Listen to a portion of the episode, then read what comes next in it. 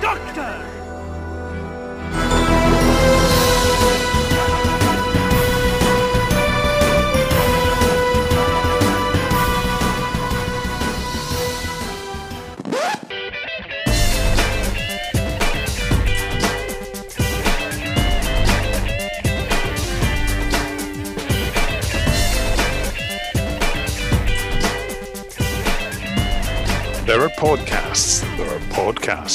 And there are podcasts. Welcome to Pieces of Eight, the podcast that's as dramatic as putting a furious Fortisaur in your underpants and then telling it its mother smells like a pterodactyl's nest and that it was hatched from a rotten egg.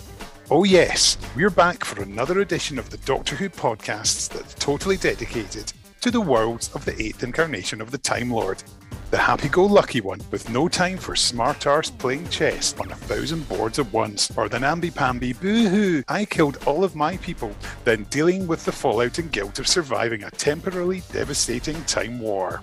Thank you, Jeremy Clarkson. Fly me. Each week we take a look at something from the Doctor Who multiverse that features Paul McGann's Doctor, the one with more energy than a Tigger who's had 12 cans of Red Bull and half a dozen Mars bars. Oh dear, it's catching. Damn it. My name's Rebecca Chapman. and I'm Kenny Smith, and we're continuing with our ongoing quest to talk all things McGann, whether it's his fleeting appearances on our screens or his many appearances in books, novellas, full cast audios, short stories, comics, animations, talking books, or anything else. For our eighth episode, we're featuring, for the very first time, a full cast, full length Eighth Doctor adventure from Big Finish, which packs more punch than the Twelfth Doctor confronting a racist square in the face. Stop it! Stop it! We're chatting today about Max Warp, the second story in the second run of Eighth Doctor Adventures, which starred Paul McGann with Sheridan Smith as Lucy Down Kenny, as, well, as well as Graeme Garden, James Fleet, and Duncan James from Blue. Interesting fact about Duncan James from Blue: he was the best Frank-N-Furter that I have ever seen in the Rocky Horror Picture Show. Ah, I've never seen it. That's it was good to know. amazing. it was originally released in February 2008, having been recorded on August the 13th, 2007. So let's hear the trailer for it. Strap yourselves in, engage, thrust, and prepare for Max Warp. Are one rubbish date, Doctor. What? This! It's all boys with toys, isn't it? Boys with toys? All right, middle-aged blokes with spaceships. Altitude 800 miles. 600. Show me, Jack. Are they trying to start a war? President Palmer. They are great little gadgets, aren't they? Calculating. There are spaceships, and there are spaceships. Help! Help! There is no way out. Why no escape pods? What, what sort of spaceship do you call this? And then there are spaceships. Who's the guy with the ball patch and the tight jeans? It's beyond that now. The Kith will interpret this as an act of war. I'm gonna get the doctor. He'll know what to do. Oh my god. I never thought I'd hear that again. What is it? A battle readiness alert It means only one thing. We're at war. Don't worry about me, go, go!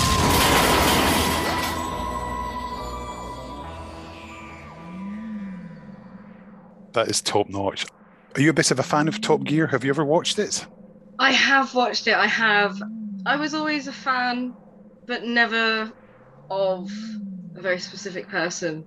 You know, I, I quite liked Hammond and James. James. yeah, you know, I, I always quite liked them. They were always fun to watch. What about you? Did you? Well, things thing I'm not much of a car fan, but I mean, I know how to drive them, and I love driving them, and I love driving big, posh, fast cars, which I've done a few of in my time for work stuff.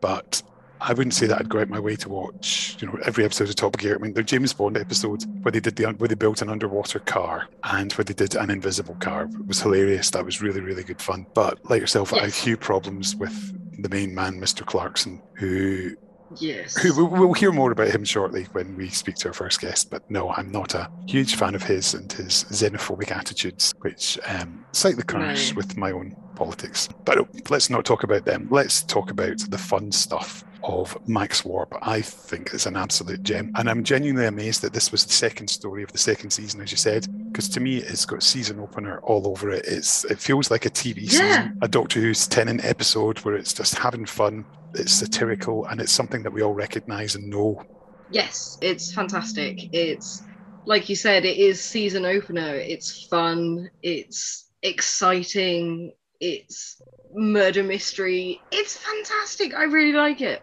Yeah, I think it's it's an absolute gem, and it did get a vinyl release fairly recently where it was available in Asda, and my copy is sitting just to my right. So I look to there and I can see Sheridan looking down on me because I used to help when Chris Griffin was a Big Finish marketing guru or marketing gnu, and Chris knew that I loved my vinyl, and he would ask me which stories do you think would be good for vinyl releases, and this was one that I suggested because I thought it's just it, it, takes everything you'd want for the general public. It's a standalone. You don't need to know much. All you need to know is that the Doctor travels in a police box and he has a companion with him. And the fact that you've got this Top Gear type setting and recognizable characters is perfect. It's absolutely perfect for that, and it's very commercial and it's brilliant. I absolutely love it. I think it's so clever. You've got brilliant direction from Barnaby Edwards, a fantastic cast, as you mentioned, who was in it, and I love it. I genuinely love it. It's one that I can quite happily pop on anytime and I know that I'll get a giggle from it. Definitely, it is a lot of fun. Yeah. So why don't we find out some more about it? As we recently spoke with the writer Jonathan Morris, didn't we? We did. He was lovely. He is. He's a very lovely man, and he's going to talk to us now and take us to Max Warp. I'm Jonathan Morris, and I wrote uh, Doctor Who Max Warp. We always ask our guests the same couple of questions to start with. But what do you remember about Paul McGann being announced as the Doctor? Oh, uh, in the 90s.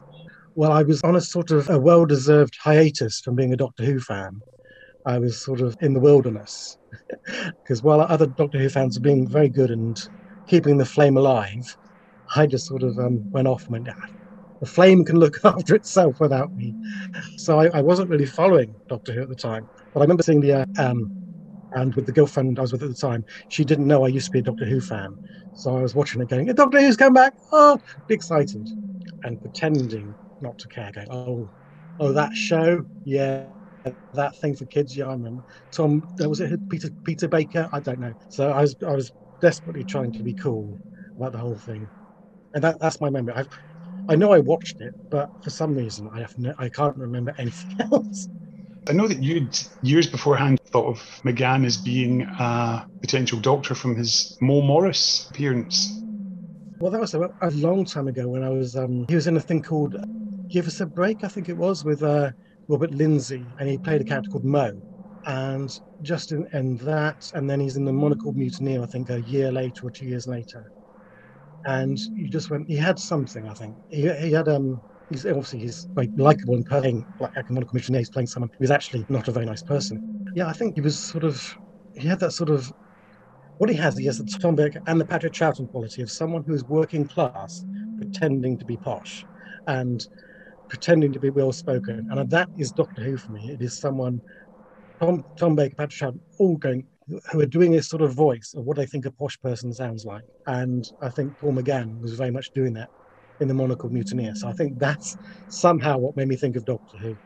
So where did you first see the TV movie? Did you queue in HMV for a midnight opening, or did you just watch it in good old TV? Like I said, I, I really don't remember. I know I, had, I videoed it because I had a copy of it, but what I was doing at the time, I really can't remember. I think it was it '96, wasn't it? So I just moved to London and I was working full time and studying every evening. So there's a whole year of my there because I was so busy. I was so overworked. So I really can't remember because I, I think I'd moved to London in the in February, I think, and the TV movie was May, wasn't it? And so yeah, I would have been utterly up to my ears in, in studying and work. So sorry, rubbish answer. That's okay. Uh, we know Max Warp as an Eighth Doctor story, but apparently it didn't actually start out that way. Can you briefly tell us about the original idea? Well, I think it was after Blood Tide, before, in my memory, it's before I wrote Flip Flop, that I submitted an idea to Gary Russell called The Serious Difficulty, uh, which is pretty much the same plot as Max Warp, apart from it has none of the Top Gear stuff. So it's all about an intergalactic space race tournament. It's like a sort of a, a sort of a Grand Prix meeting. Um, but it still had, had all the whodunit stuff and it had my clever, what I thought was my favourite idea about the thing, which was it's a whodunit when no one dies. Uh, every single death is faked. which I'm sure has been done somewhere. I'm sure like Agatha Christie or someone's done it at some point. But I didn't know of anyone who'd done it before, so I was very excited by that. That is a twist for who done it. And I sent it in to Gary, and it wasn't rejected because things sometimes don't get rejected. They just they just disappear. you just hear nothing back, and you okay, that's a tumbleweed one. Okay. So I had this sort of in my back pocket. It was back then. It was a four-part story, and so when I came to doing Max Warp, I just took this 90 minutes worth of plot and compressed it and really squeezed it. Um, I think if you listen to Max you can tell where the cliffhangers are, because obviously the cliffhanger of part one was the Doctor and his companion being in a spaceship, which I think is going to crash into a moon. And so I think Max Warp still has that sort of really good four act stru- that four part structure. When I came back to doing it again, I, I added all the Top Gear stuff to bring it up to date.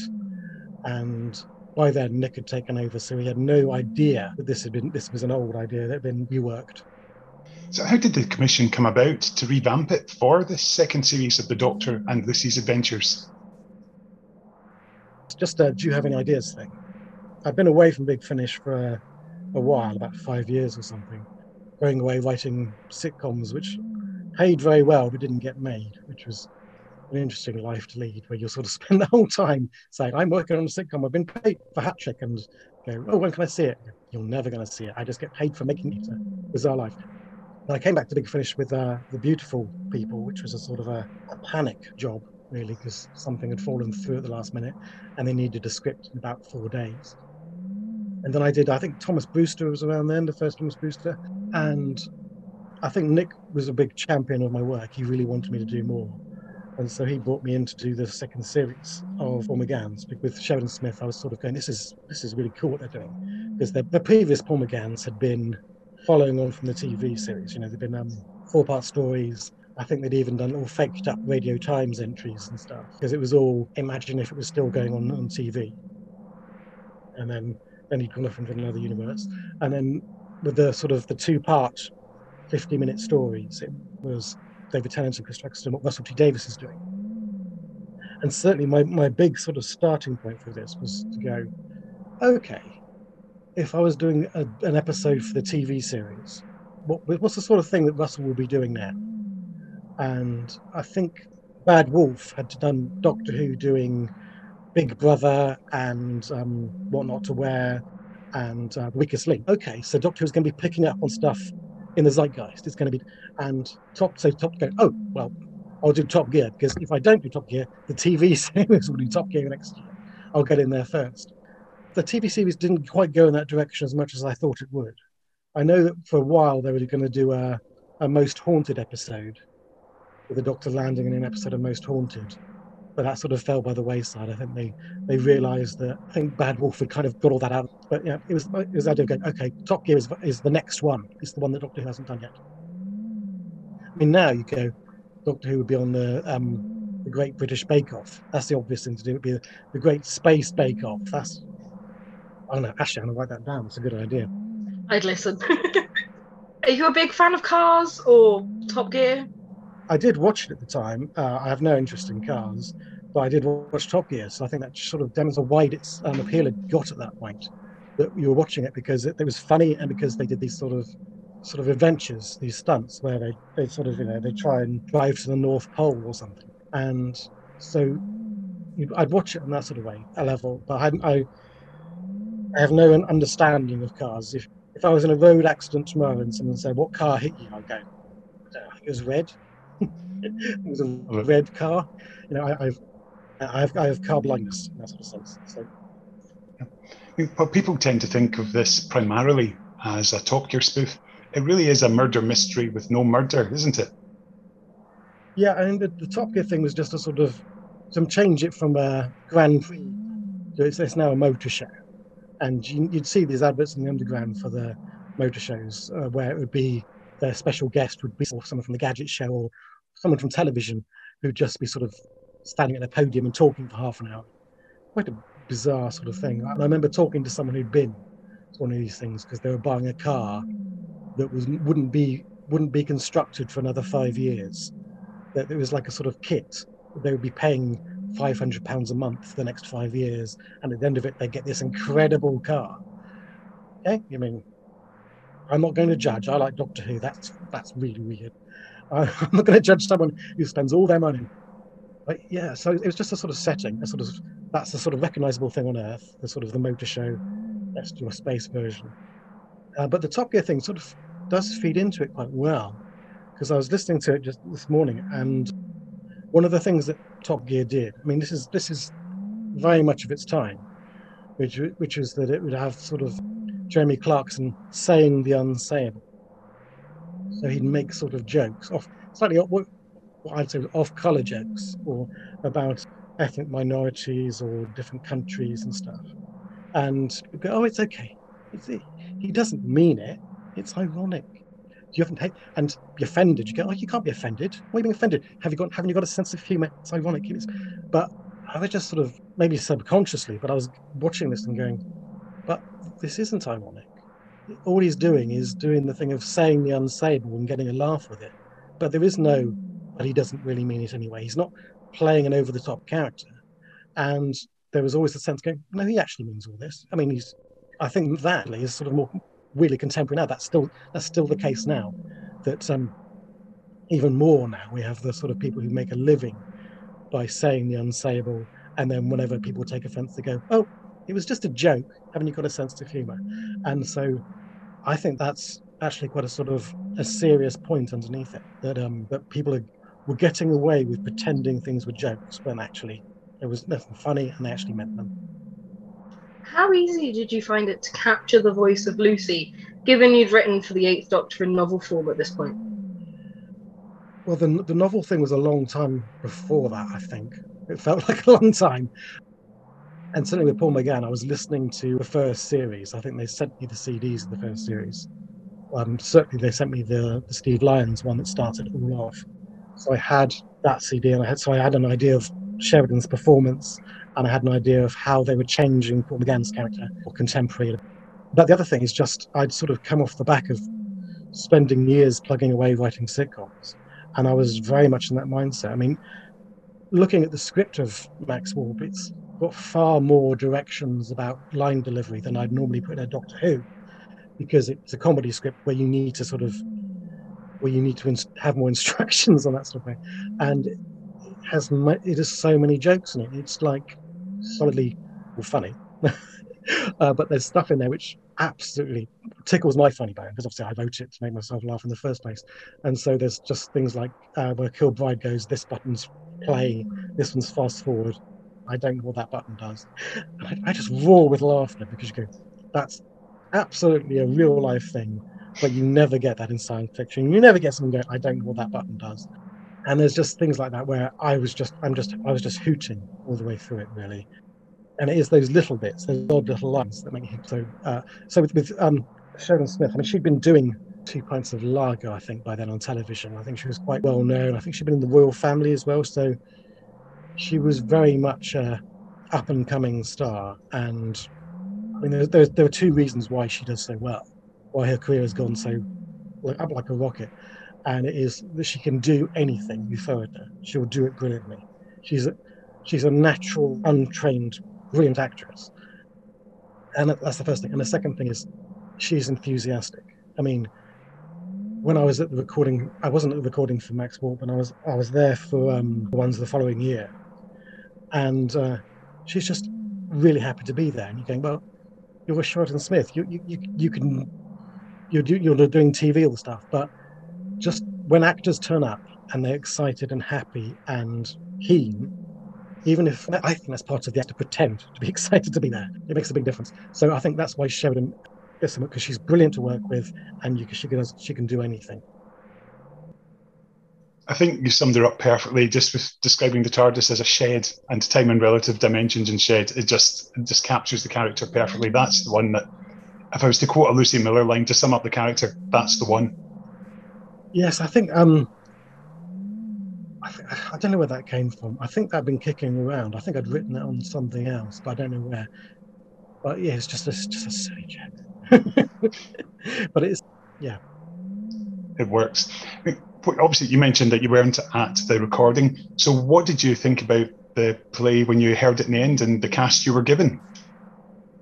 Uh, I think it's brilliant. I think, I mean, there's one thing I don't like about it, which we'll come to later, because it's always nice to get the things I don't like about something off my chest after 13 years when everyone's when it's, when it's allowed and the statute of limitations is passed.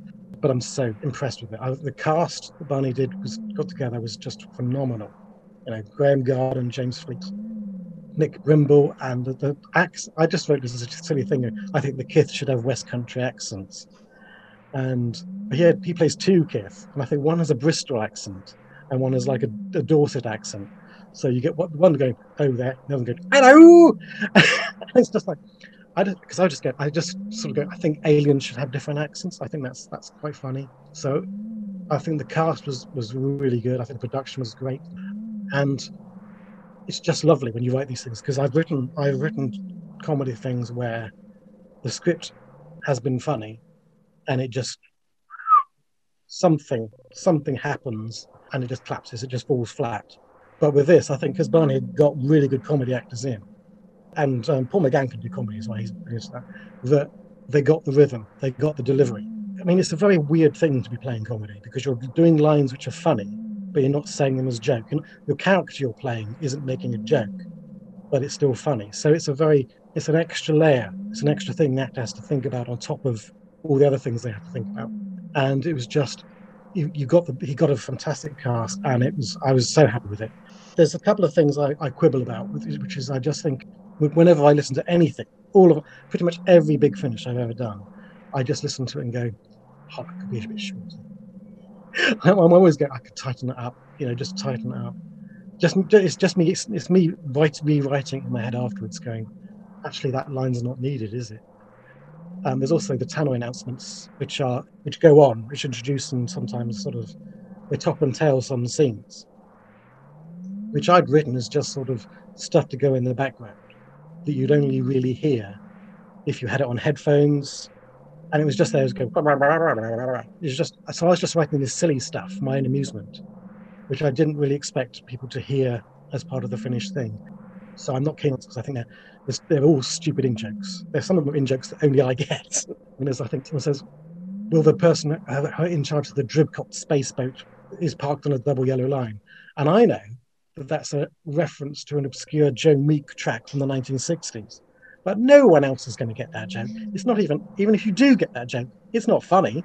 So I, am thinking that should have just been buried in the background. That's not supposed to be a thing which is wasted around. So that's that's my my quibble with it. So yeah. Of course, the story was given another lease of life when it was released on vinyl. Were you pleased about this? Like, how how did you feel when this happened? I think delighted. I don't know if there's a pecking order to this and then I got envious of other ones coming out on vinyl, going, "Oh, I see John Dorney's got one out on vinyl. Oh, oh, I, I see. Um, you know, uh, Nick Dick's got another one out. I see Matt Fitton's got one out on vinyl. None of mine I noticed on vinyl. None of mine have been. Uh, and so I was, I was just sort of pathetic, isn't it? I was, so I was delighted to have my turn to have one on vinyl, and for it to be Max Warp going, "Oh yeah, that's a really good one. That's a really funny one. That that's a story that anyone can just sort of hop into and pick it up and listen to it and get it."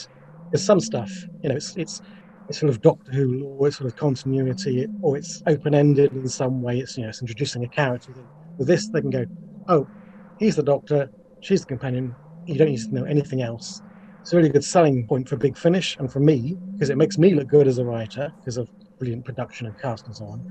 And it's good for Big Finish because it's excellent and it shows the company at its best. It's, it's going, oh, they do really good stuff. They do really funny stuff with great casts which sounds as good as anything better, better than stuff on the radio.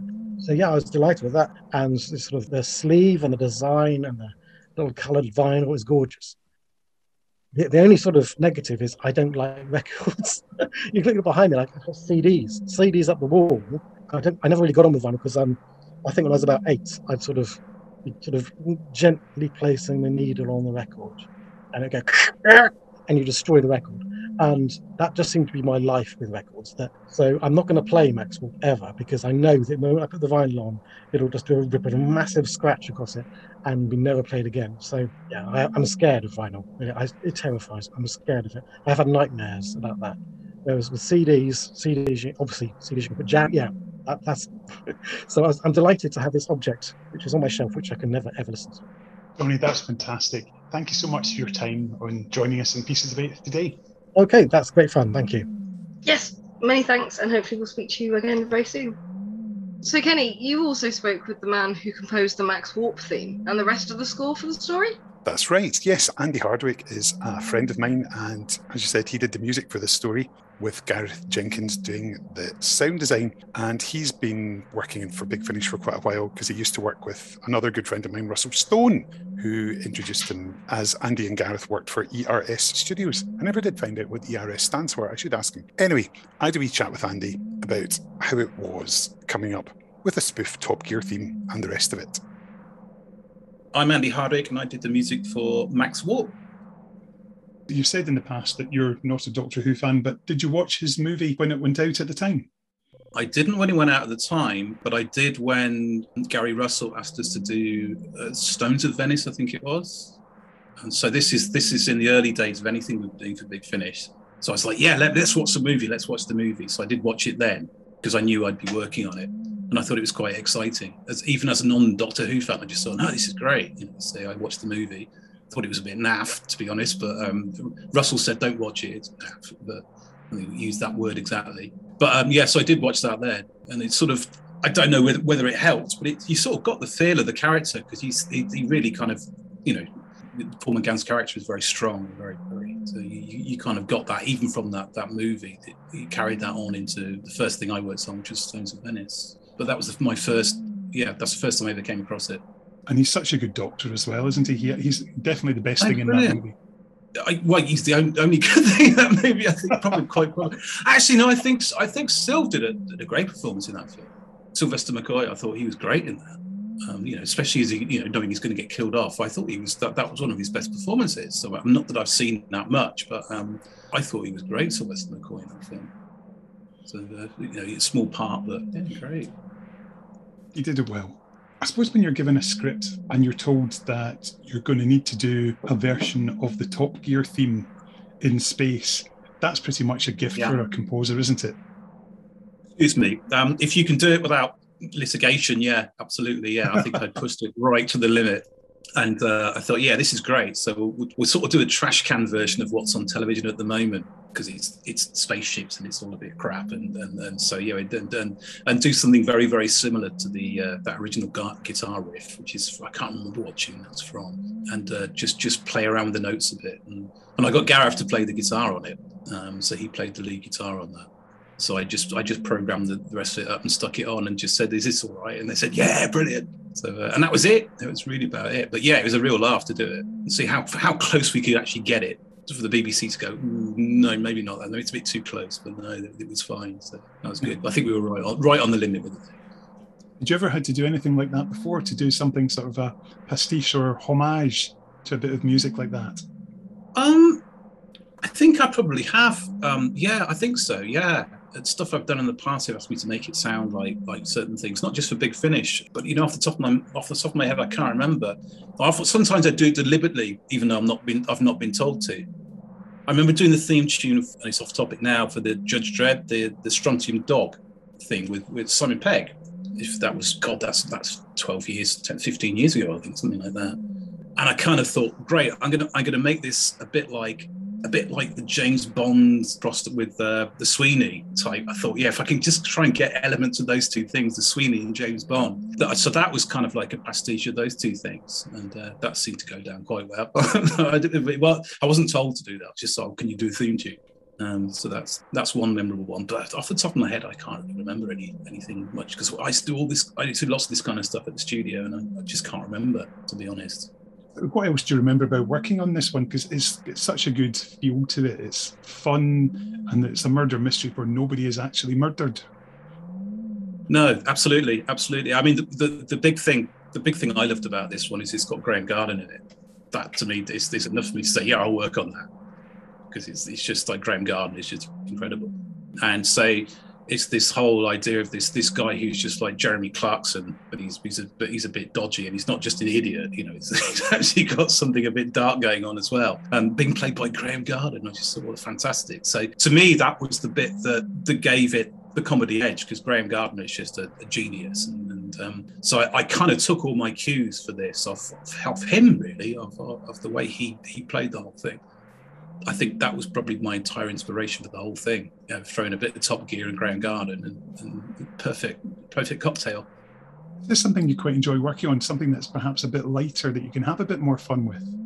Yeah, definitely, definitely, and, and also the pressure's on as well because it was the the McGann thing, and um, you know, it was, it was the, I mean, that's the second series, wasn't it? So that was still going out on sort of live, if you like, on what was BBC Radio Seven at the time. Um, so, and also try and get it sounding like it's something half decent rather than just being stupid with it. So it's kind of like trying to cross that line between being being professional and silly, and you know, trying to stay within limits, within parameters. Um, but yeah, it's good fun doing stuff like that. And like I say, when you've got Graeme Garden being the genius that he is coming through your speakers and you're working to that, it just makes it so much easier because you just think, well, whatever I do, I, as long as I don't muck that up, it will be fine. You know, as, long, as, as long as Graeme Garden's still poking through like the genius he is. And it's a great cast as well. James Fleet in there and Duncan mm. James. Oh, it's perfect. Perfectly cast. Barnaby, I think, cast all that. They're perfectly cast. Perfect. Everybody was perfect. Yeah. So, how do you look back on it now? I think in terms of, of working on Doctor Who, back back then anyway, we were still working from the studio. I think that was such good fun making those those McGann audios were just great. They were just great fun, and, and things like that were highlights in terms of you know the, the fun parts of it. Um, and I just look back at it thinking, yeah, that was that was a real laugh. That was great. It had so many good elements in it. You know, not the stuff I did, just every like you said, the way it was cast, Graeme Garden, the script, everything, perfect, really good. Yeah. And everybody who hears it loves it. I mean, my girlfriend loves it it's, oh, it's one of my favourites. You know, it's, it's, it's just silly, but it's but it's kind of it's good and silly. And that, Becca, is how they made Max Warp. Now I just really want to know what ERS stands for. Yeah, I'm, do you know what? I'm going to I'm going to message him after this. I need to know yes, now. please do. that was really interesting. I learned a lot from those interviews. Yes, I did too. I find them fascinating. So we'll be back next week for another Pieces of Eighth, when our guests will be writer Andy Lane and actor Dan Starkey to tell us about the BBC audio adventure, The Scent of Blood. Okay, okay, okay. I'm sorry. We're talking to the man who is Strax. I love Strax. Oh my god. We will see you there. Bye. Bye bye.